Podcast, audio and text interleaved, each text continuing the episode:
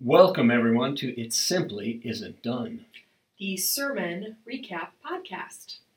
I'm Reverend Jess Davenport. And I am Reverend Barry Petrucci. We are the pastors at Chapel Hill Church, And together we are the, The Irreverent Reverends. Reverends.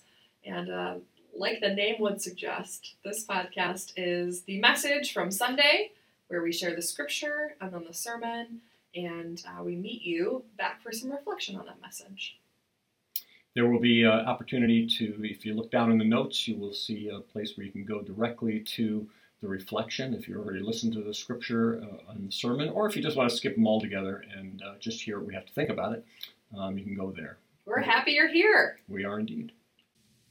We are in week two of PCH Playlist here at Chapel Hill.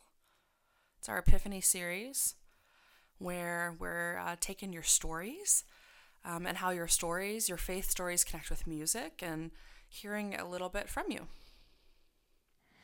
So, if you have not already uh, listened to the scripture and the um, sermon, it's an opportunity for you to do that now. If you've already done that, you can skim ahead as indicated. What? Nothing. You didn't like skim ahead? I wasn't expecting skim. It makes me think of like getting bugs out of a pool. Go to the.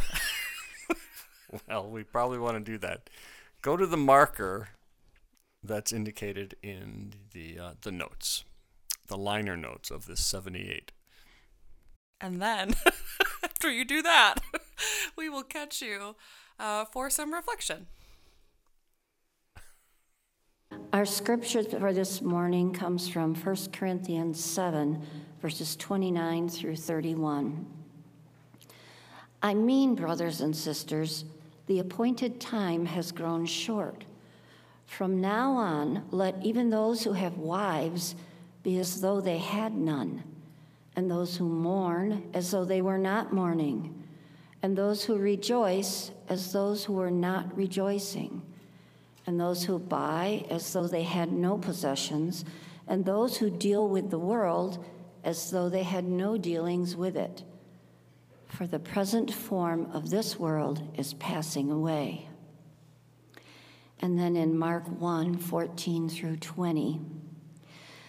Now, after John was arrested, Jesus came to Galilee, proclaiming the good news of God and saying,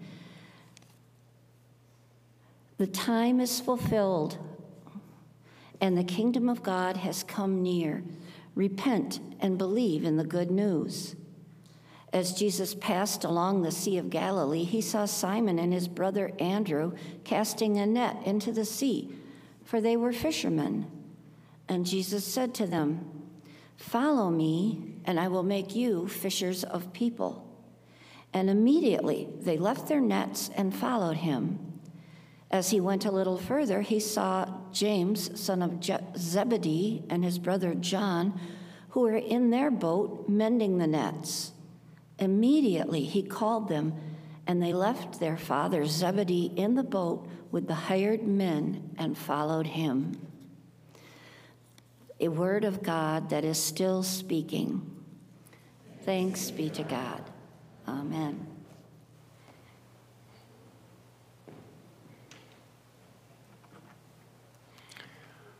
Well, good morning. I need more than that. Good morning. So, this is Dynamics Sunday of PCH playlist. So, that means sometimes we're going to be really quiet, sometimes we're going to be really loud. Good morning. Thank you. And everybody out at home, in their home spaces, turn down the television right at that moment. So, Amanda Rounds um, is a part of our congregation, and she knows, as most of us know, the challenges of health or emotional trauma. Most of us know the associations between those times in our lives and the music that surrounded us in those times, the music that sustained us, or even the music that pulled us through. Amanda is a mom and a teacher. So I would say my love for music started And when I was really little. already. I would sing all of the time. My family said that I sang before I talked.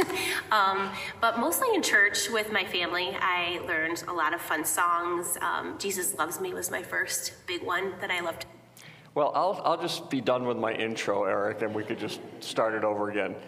This is Amanda.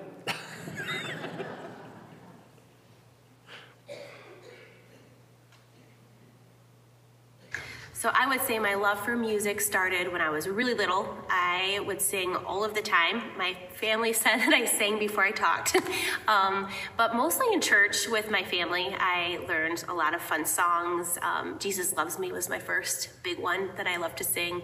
But um, singing for me, since I was little and on, has made me feel joy and made me feel full of the Spirit since I can remember. Um, music was a huge part of my journey with my son Gideon when he was battling cancer. I'd say we relied on music quite a bit. Um, we, Matisyahu's One Day was one of Gideon's favorite, and Life is a Highway. Um, and we would sing all of the time. And his doctors actually said, for some reason, Gideon is responding to this treatment so, so well. And I, honest to God, I believe with my whole heart and soul that is because he had this perspective of finding the joy regardless of what he was going through. I've never seen a human being go through so much as I did my little son, and finding the joy. And music brought that joy to both of us.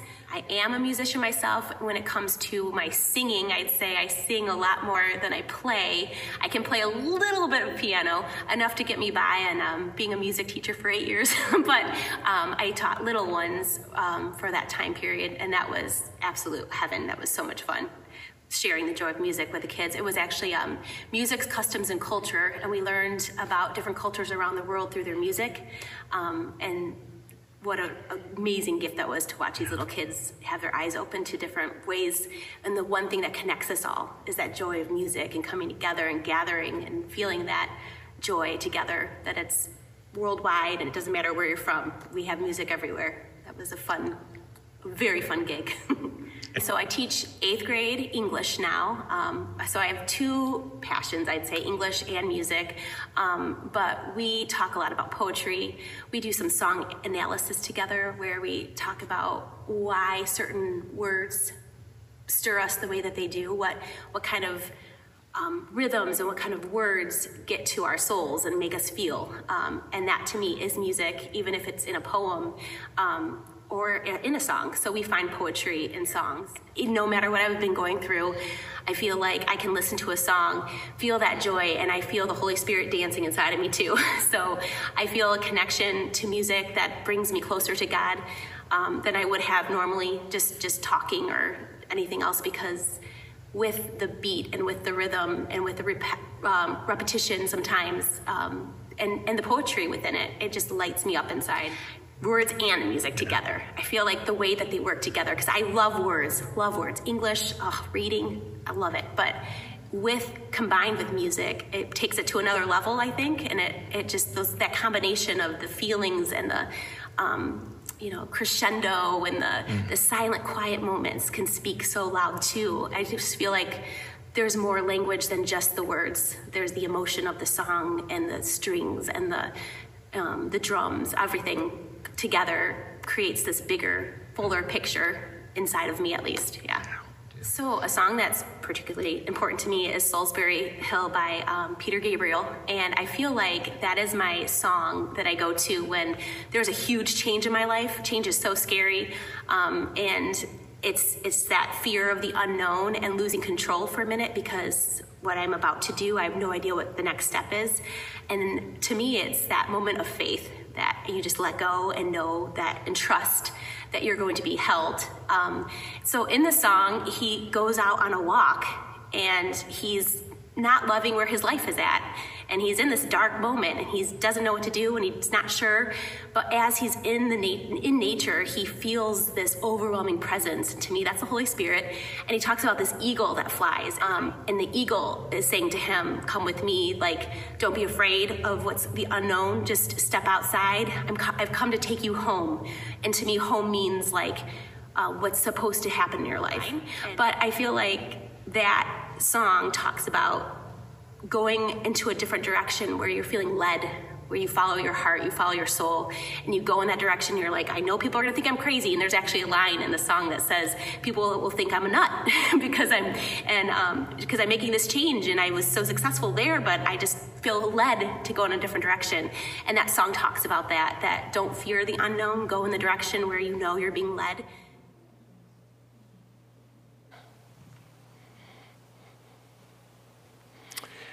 Thanks, Amanda. When we did the prayer stations asking for music that was meaningful to folks, particularly at the level of moving the spirit, um, you know, lots of folks felt comfortable doing um, videos, uh, and some did writing. And uh, Travis Devlin clued us into a song called From This Valley, and it's from the folk duet The Civil Wars, uh, who are really no longer in existence, right? But, but the music is out there. Uh, so Jesus, uh, Jesus, Jess, often, often, I often confuse the two, and I, am sorry about that. Um,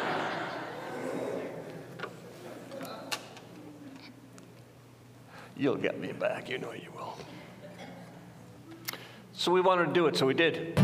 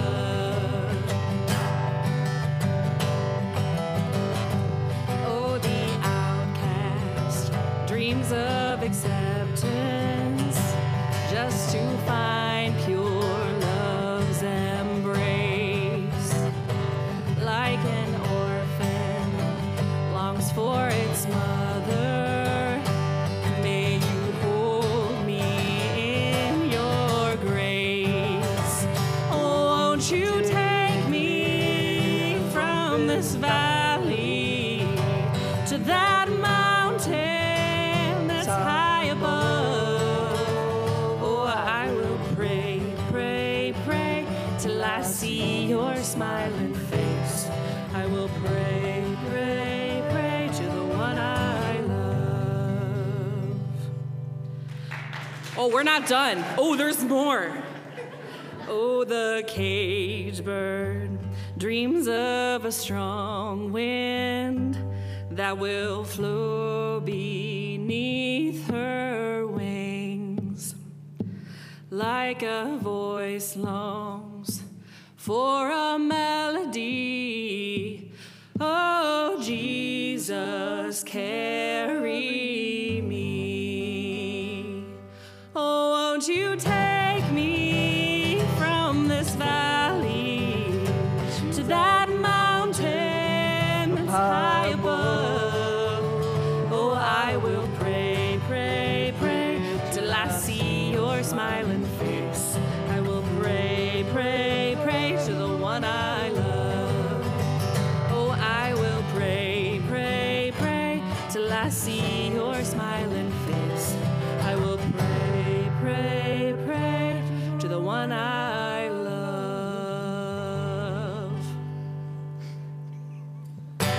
We're done for real, yeah.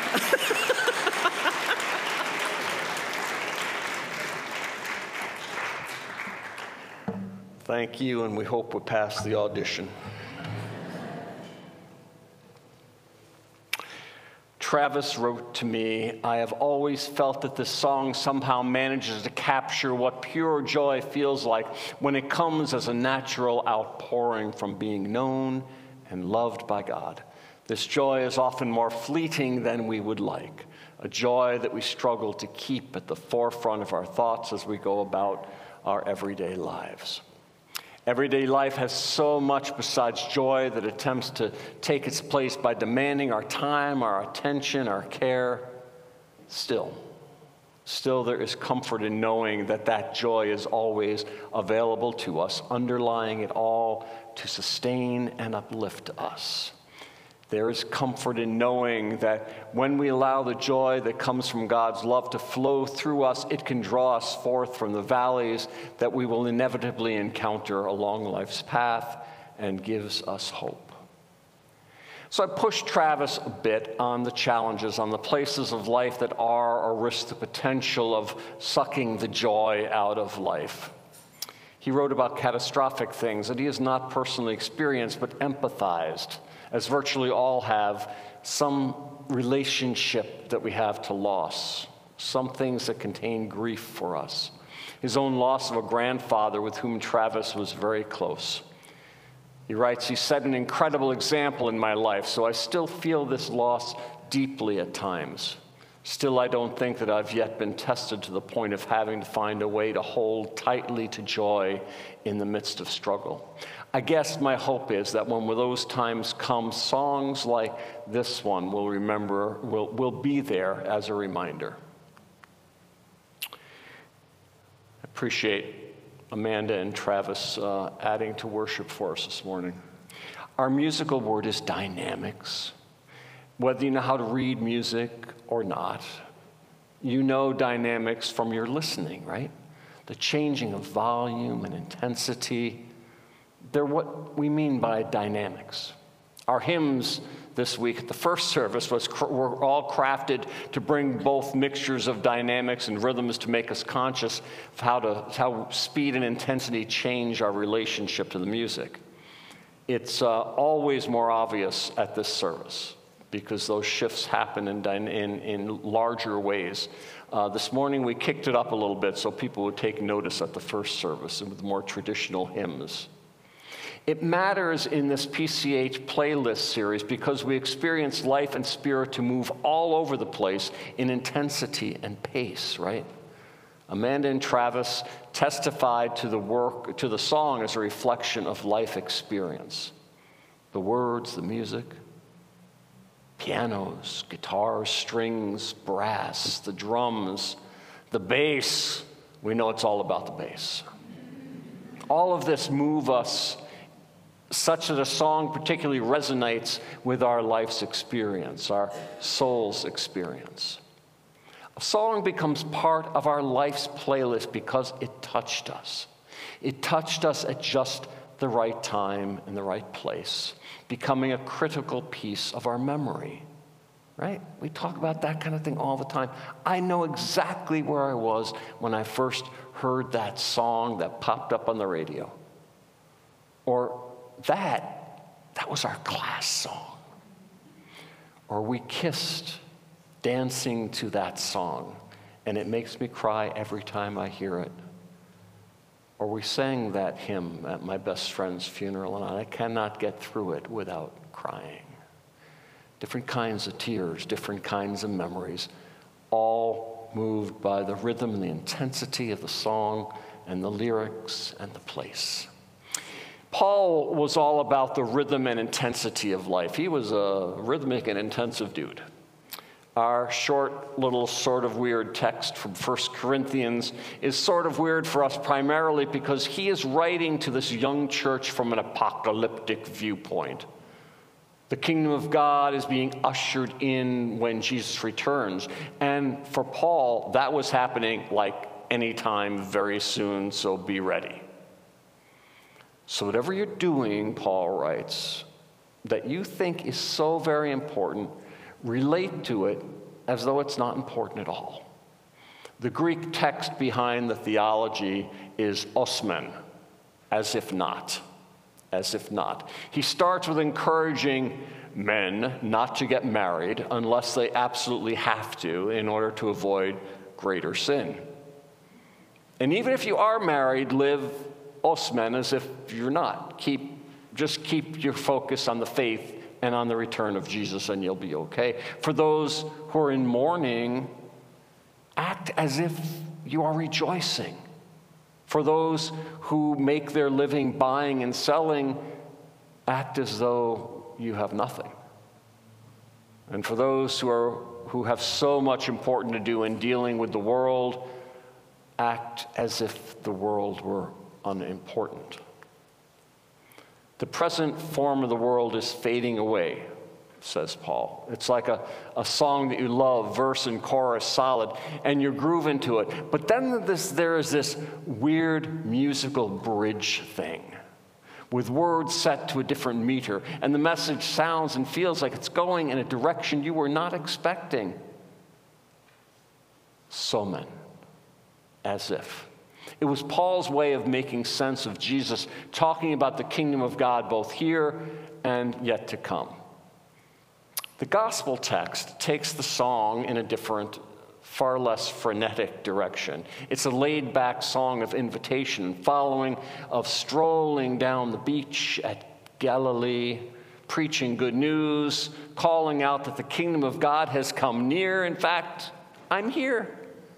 I'm here for you. He calls people to repent. It's a word we really don't like very much, but it simply means to turn. It means to turn from disbelief toward belief. And then he puts flesh on the broad invitation and picks up some soon to be friends in low places, right? Career fishermen are tapped by Jesus to become career fishers of humans. Career or not, we are all of us tapped on the shoulder by Jesus to share our playlists with folks and to share the good news we have discovered in and around the music of our lives. The Reverend William Sloane Coffin commented that a lot of people hold certainty dearer than truth there's a cultural bias that seems to suggest that nothing should ever be done for the first time. We act as though we all have to have it together all the time. Sounds about right. So Ted Loder writes that we much prefer certainty. We much prefer certainty to uncertainty because uncertainty is one of our greatest fears. And so we try to hold it off by holding fast to our habits our biases, our opinions, the way we've always thought and the way we've always done things. The sad consequence of that, though, is that insisting on certainty means forfeiting creativity. That distorts the gospel and it shrinks our lives. Therein, we love our music.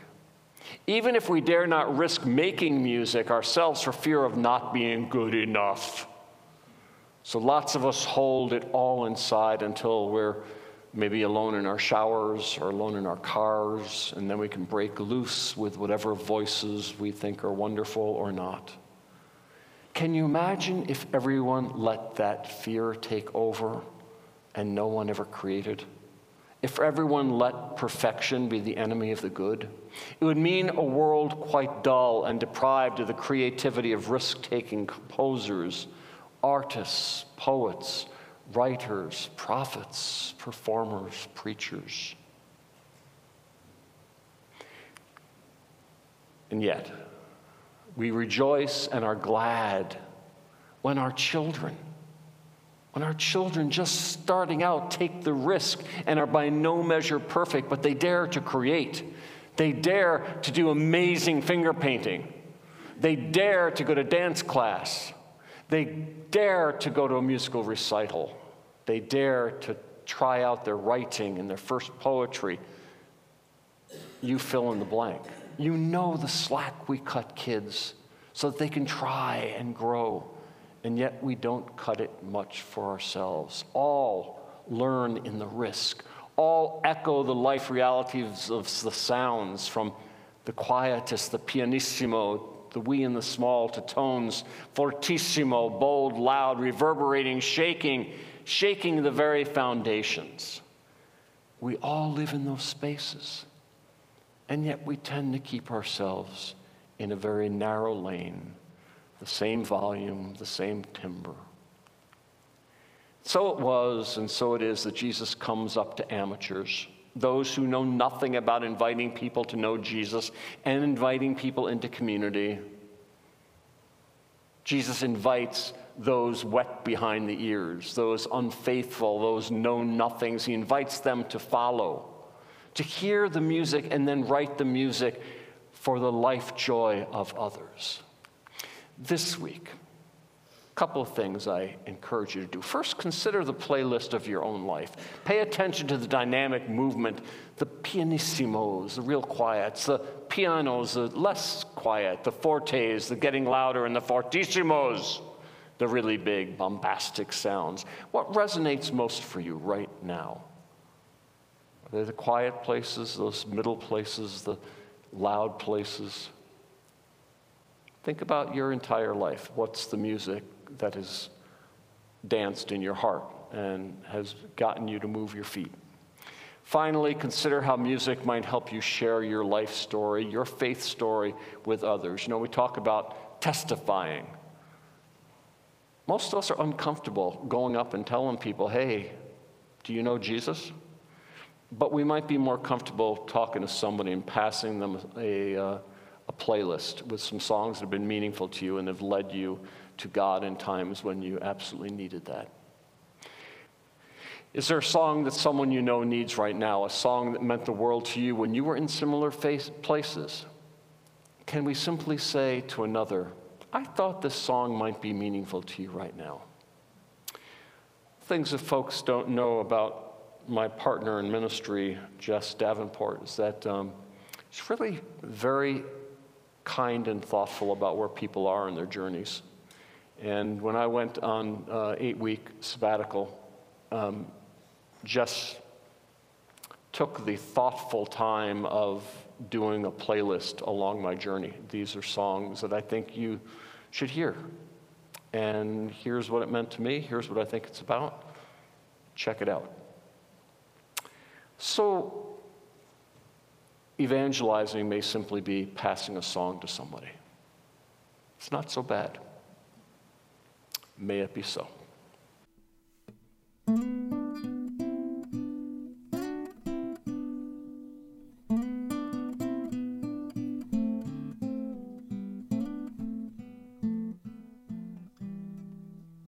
Welcome back.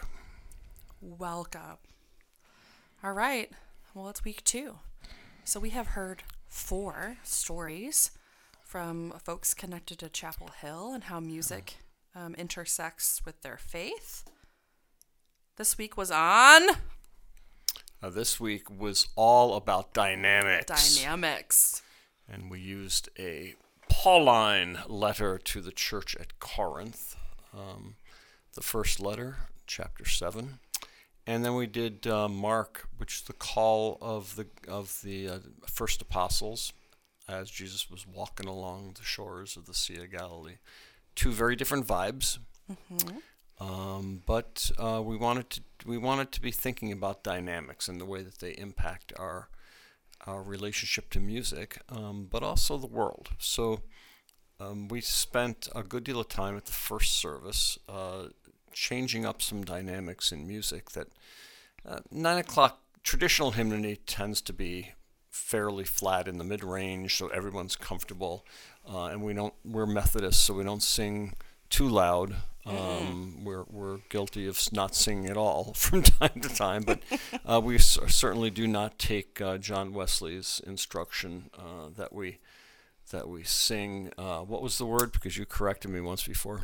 Lustily, believe it or not. Sing lustily. It's in the front of every Methodist hymnal. lustily. Um, I would not recommend that, but maybe you know, with some enthusiasm, could be a good change.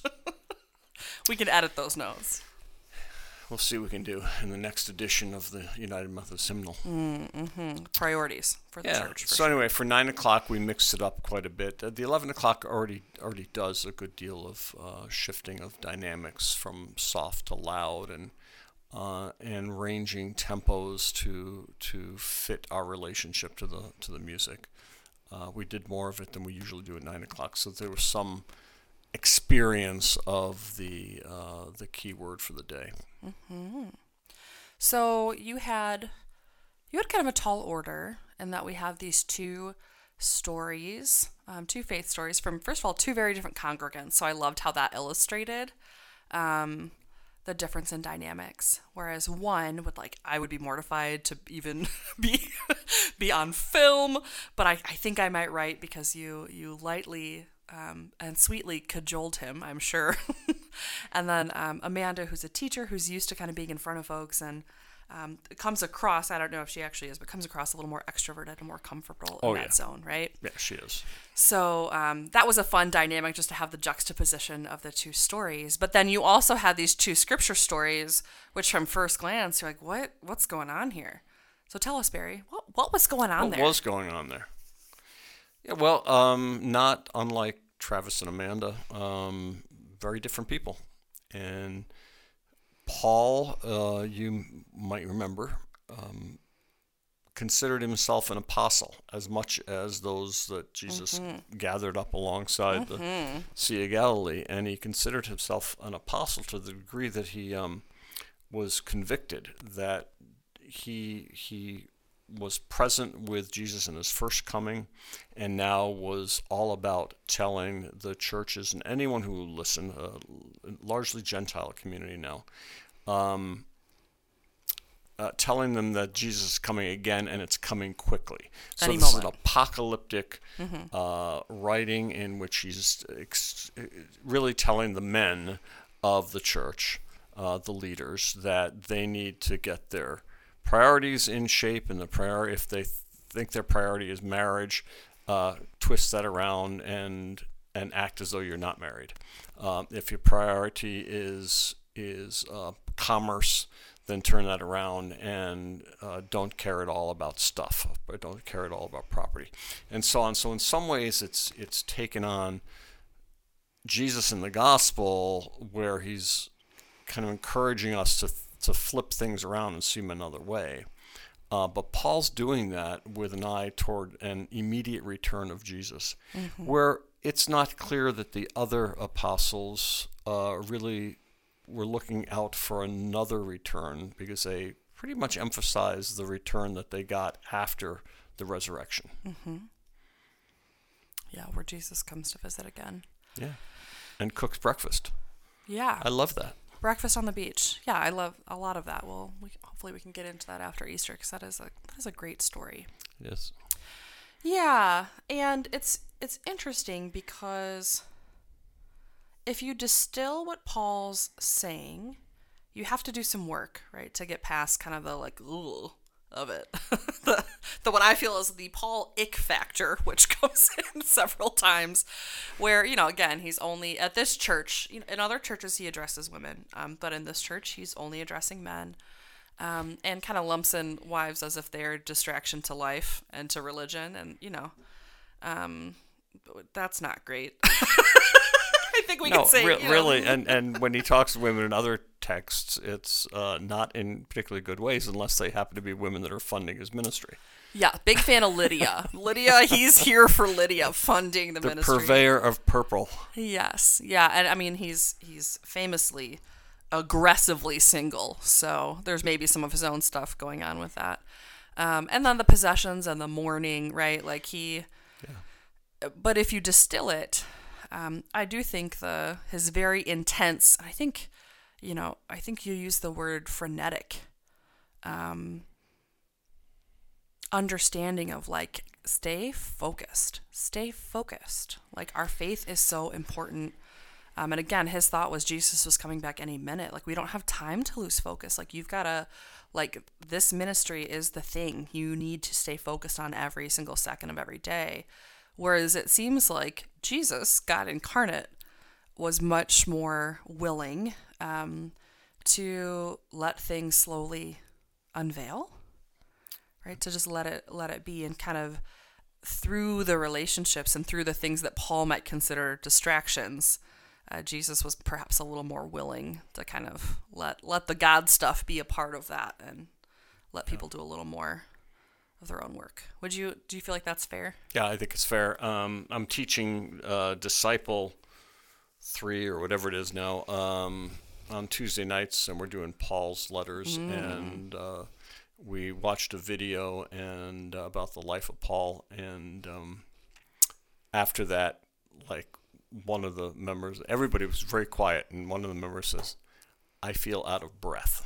Yeah. because Paul, in as much as he was calling the church at, at Corinth to pay attention to things that he considered really what matters, that was how he lived his life. Uh, He he went all over creation. He started Uh, least, so many at least the known empire, starting Yeah. churches, um, bringing people alongside him into leadership. Um, he was convicted in such a way that um, it's like, thank God for Paul, but I don't want to. I don't want to be that because Mm-hmm. because in the mission, in the larger mission, um, Paul easily forgot that he was dealing with people. Yeah. Yep. He was so focused, myopically focused on Jesus' immediate return. Um, you know, it's almost I like I wish I wish Paul had a little fun. I'm not sure he ever did, you know. It's not recorded. yeah. That's what we need to discover. The fun writing is of Paul. well, I mean, you know, and like God, you you know, and I, fun is really important to me, and I think a, a gift, um, you know, uh, so it's just kind of he's just he's myopic, I think, and intense, and all his letters were really. In his own way, kind of his mentoring of these communities that he started, that he kind of built on, and they were specific to the particular communities. And so it's fascinating when churches have this kind of intense bias towards Paul's writing instead of the gospel, right? Because like it's he's singular and he's who we have, right? He's in the canon, um, and some people that wrote kind of pretending to be him, but you know, kind of same same gig, and that's a one one particular person's one particular understanding, um, which I think God speaks through, but we do need a breath, right? Yeah, I There's mean more. it's it's it's a challenge. We and this this is a larger issue that we could take up some other time. Um, you know, it's a challenge of it being canon, and so we elevate it to an authority that we don't give uh, to other things that are not scripture uh, appropriately. But on the but on the other hand, just because you give authority to scripture doesn't mean everything else is discounted. So we've got we've got testimonies and writings of uh, women through the ages who didn't make it into the canon. Because they were women. Uh, yeah, yeah, and who was making decisions about the canon, right? Men.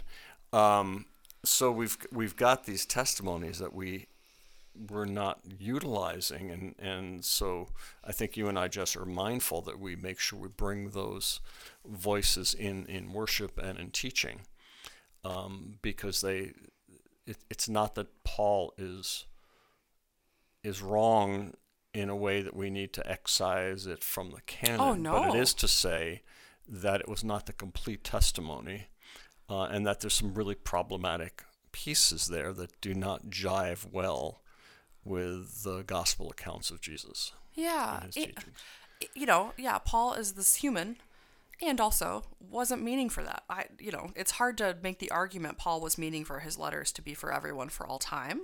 And when they were so incredibly specific, like please bring my coat back. You know, like and, And so forgive my handwriting. yeah, it's a, it's a the juxtaposition of Jesus walking along and taking a more leisurely like stroll, um, kind of a you know come and see. Maybe this is for you. He knew, but like maybe this is for you, as opposed to here's a list of what you can and cannot do, and Jesus is coming tomorrow. Don't even look at your wife. Like they're very different, and I think we need both. I think at times in our life we probably all need both. Maybe. I, I, I, I, well, think that maybe is fair. Maybe is fair. Yeah, well, I mean, I think part of what Jesus was doing, um, and I don't, I didn't bring this in. I don't think. Part of what Jesus was doing was um, bringing in folks who were wet behind the ears. I did use that phrase, but but really um, had no sense of what the messianic expecta- expectation might have looked like, other than what they got from the temple, which was a very high level um, military uh, Yeah, king figure, um, and and Jesus walks the beach with them, and, and no one's expecting the Messiah to come walking the beach with you, right? So so he does this. This um, I'm going to give you an experience of me. I'm going to hang with you, and you're going to hang with me, and we'll see how it goes. That is a that is a uh, a relational Yes. approach, and Paul is already in the place where um, he's got he's got his own core group of followers who get him, odd as that is. Um, eh, but now he has to instruct the, the churches, and our problem is we only get part of the communication. We get one-sided part of the communication. We really don't understand the context of the churches to which he writes. Um, so we we need to take Paul with a with a large grain of salt, saying that there, there's things we cannot understand about these these writings because the context is lost to us. Yeah, and what and what might we gl- more globally understand as opposed to just prescriptively, you know, taking whatever he says to be Yeah, to be and gospel. if we, if, and if we understand if we understand ourselves to already be a part of the faith community, um, the best thing we can do is to invite people to come and see. Uh, is to tell that simple story. The the kind of didactic teachings of Paul, when we take those on, um, they become ingenuine because they're not they're, they're, they're outside of our experience in the 21st century Christian world. Uh, world of Christians, not a world that is a Christian world. what else? Wow, dude, that's so much. What do you mean? What else? That was a lot. That was like, this is our double. This is our second recording, folks, because we had we had technical difficulties. We did. We did. I did really appreciate, um, as I think you might gather, I would, the uh, personal challenge to think through like what what dynamic is speaking to you, what might you need, and what might that look like. Um, I think whenever we can let folks know or affirm the reality that just as there are seasons of life, there are seasons of our faith, and they they it doesn't always look the same. And um, I especially appreciate that because we're coming into this uh, time of change here at Chapel Hill, and people, by and large, will say, "I don't like change." Right? I don't. I don't like change, and that's uh, that's really interesting to me because we're con- we're changing all the time, constantly, whether we want to or not um, like even on a cellular level. Like change is just kind of the way things go. Um, yet some of us are so resistant to it because of our own comfort or, or whatever other reason. So I think um, affirming that in our spiritual journeys and our faith journeys, we should expect there to be change and things won't always be exactly the same is helpful. Um, and, and drawing that out a little further, the realization that that's helpful for the church at large as we're in the midst of a change, which some folks will just by nature be a little resistant to. Sure. Well, well, I, I hear people say I don't like change, and when I kind of dip into that further with folks, it's really I don't like this. Mm-hmm. I don't like this moment. I don't like this saying goodbye. I don't like this saying mm-hmm. hello. I don't mm-hmm. like all that I don't know about this new person that's coming. Um, I don't know. I don't like how far this is outside of my experience. You know, yada yada yada, and and you know, and once again, we're reminded that everything about us responds out of this knee-jerk reaction of fear. It's like I don't recognize this, and so I'm afraid of it, and so I'm going to call it I don't like change because that sounds better than saying I just don't like this. Yeah, or yeah, or I am uncomfortable. I'm afraid. Yeah, I find I find that to often be about some sort of discomfort and what you know, humans we don't like to be uncomfortable. We don't like discomfort. I don't. And like It's true. part of change is the fact that yeah, it takes more energy, it takes more effort, it looks different. There's some adjusting to do, um, and what other option is there? You know. So it's a it's an interesting. I appreciated you kind of laying some of the groundwork for that as we remind folks, like, yep, being a Christian is frankly almost primarily about change. right? That's kind of the that's kind of what we do together, um, and what God really wills for us uh, to be transformed. Yeah, God God never says anywhere. Oh, okay. Well done. Now we're now we're now it's complete. Now you can stagnate. yeah, now. Yeah. Yeah. Now you'll be frozen in time. You will never age. Everything will be exactly as you want. Yeah, the rest is just that. Uh, stay tuned for the series on rest. But anyway, uh, you know, when when we come to the seventh day and there's rest, it's just that. It doesn't mean that you stop. Yeah. It means you rest so that you can rise up again. Uh, that's that's the prayer I use at the end of uh, disciple. Uh, go, let's let's all go home. Let's get our sleep so that we can rise up again another day to serve God and God's people. Um, that's all we get. We get rest and we get change, which is exciting. I think so.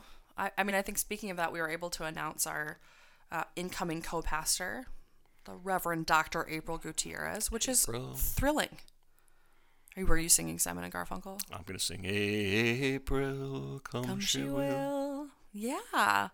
Um, and that's, uh, I'm so pumped. Um, I'm so excited. I, I hope that folks heard that um, in the announcement with, you know, with the acknowledgement that it is bittersweet, right, in your leaving.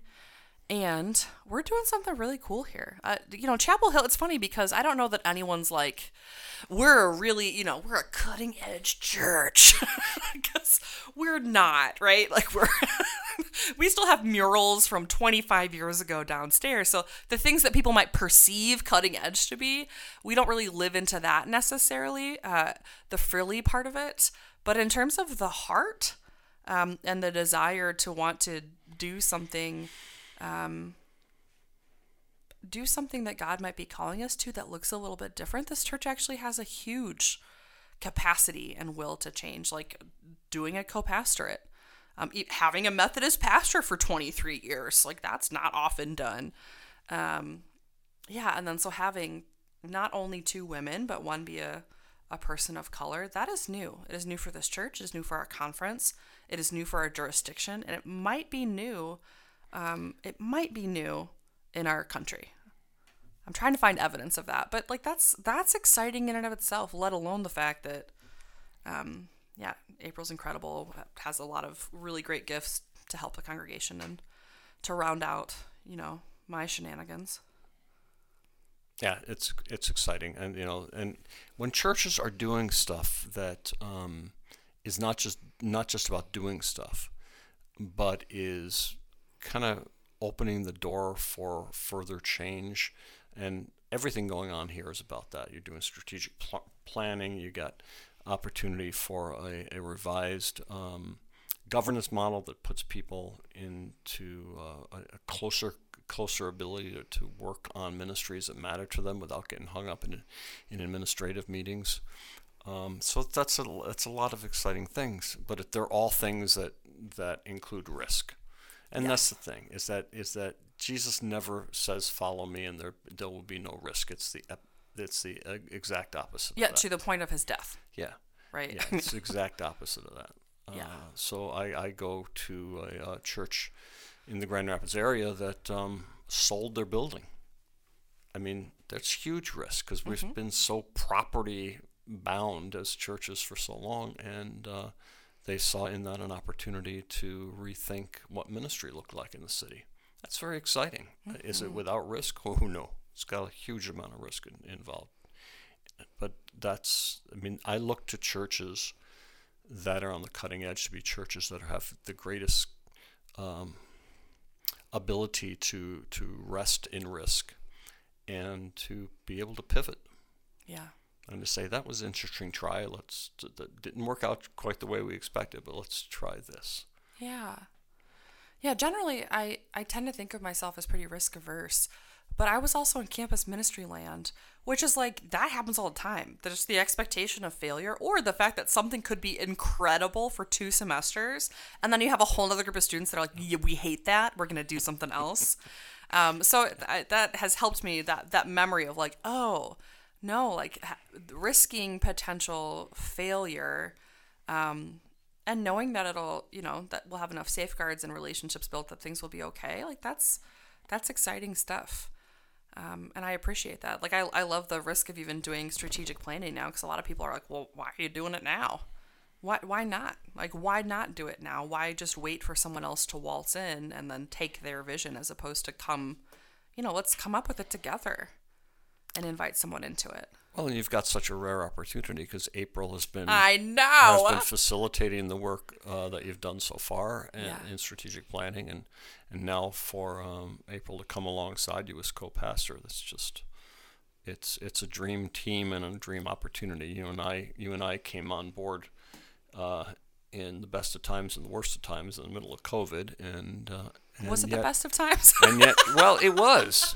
And we, we made it the best of times. Things we did things in that risk in that time of risk that yes yeah that we probably would not have done had we not felt it was it was uh, absolutely necessary given the conditions of the world. Yeah. Yeah. Yeah, and by and large, this congregation responded really well. Yep. Ugh, This is fun. Ministry can ministry can be so fun. Fun. We have nothing but fun. That's why I'm leaving. Stop this frivolity. I'm sick of the fun around here. We we even sang on Sunday. That was fun. Yeah, it was fun. We did have to practice a little bit because neither of us, um, like I'm not a musician. You're a musician, and um, you know had to sing higher than you're used to while playing with harmony with the song you didn't know. Other than that, it was perfect. so But we yeah. did it, and you know, and for, like that's a risk. It was for me. it was risky and, and on and on uh, uh, yeah, whatever Facebook they pulled it because of a copyright Did they? That's funny because it sounds so different from the original. yeah it was like how how they would recognize us doing that song I don't know but Well, uh, somebody wants to give us royalties I think great. I'm here for it. Um, may- perhaps you'll hear what we call our duo, the Daventrucci's, another time. But if not, you'll certainly hear from our preaching pastor, Barry, next week, um, as we're in the third installment of PCH playlist. Fermata Fermata, which will be lovely. Um, I will. I'm traveling, so I will listen, and then I'll uh, see y'all back here at the Appalachia Service Project meeting at seven o'clock. And I don't know. That's what we got, right? I think that's what we got Okay. See y'all next time.